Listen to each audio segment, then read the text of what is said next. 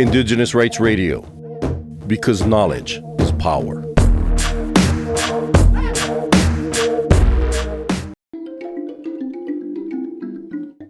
Every year, August 31st marks International Day for People of African Descent.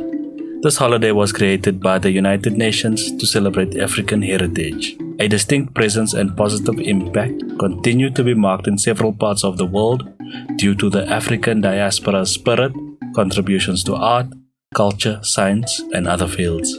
On this day, we honor a vibrant culture and an international community while celebrating their values and contributions.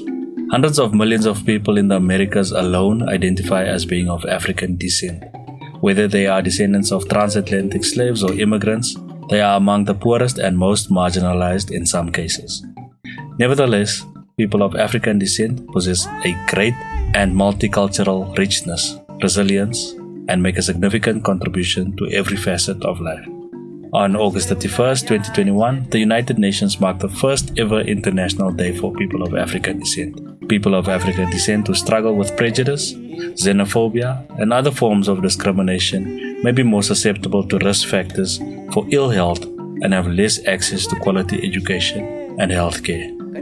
Globally, some of the greatest inequities have been experienced by indigenous peoples, people of African descent, and other ethnic minorities experiencing discrimination during the COVID 19 pandemic. To commemorate the International Day for People of African Descent, here are some facts about Africa.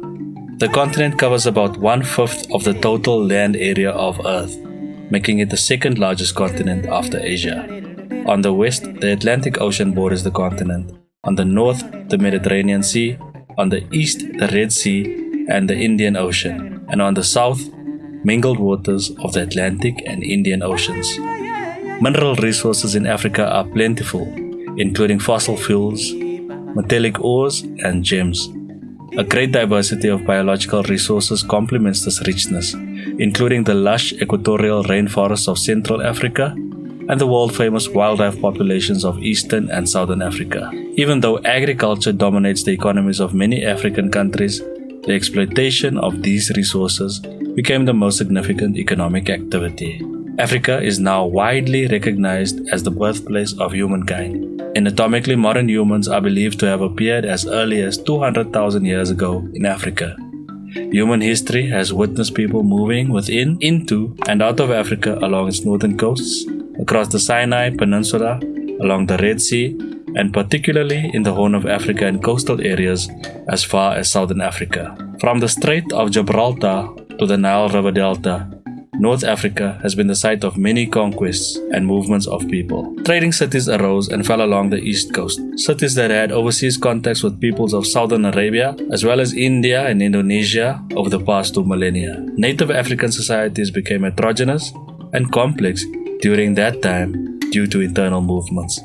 From the 16th century to the 19th century, the Atlantic slave trade was the largest movement of people out of the continent transporting an estimated 10 million people to the New World.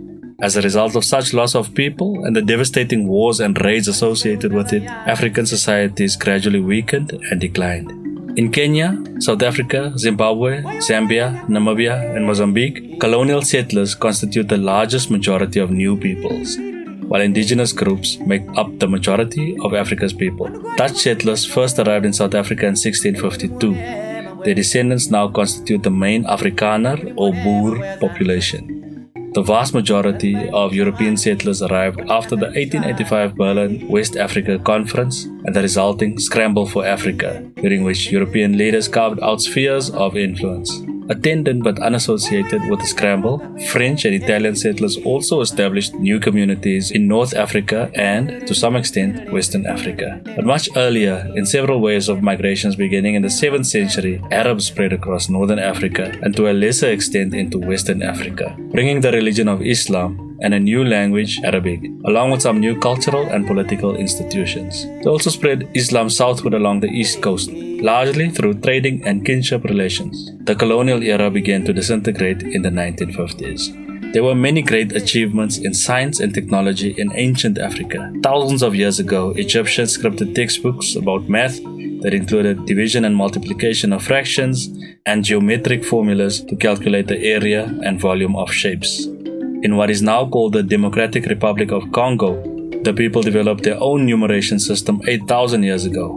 In the Yoruba system, units were 20 instead of 10, and subtraction was required to identify different numbers. This system has been lauded by scholars for requiring a great deal of abstract reasoning. A great deal of progress was made in metallurgy and tool making across ancient Africa. Steam engines, metal chisels, saws, copper and iron tools and weapons, nails, glue, carbon steel, and bronze weapons, among others.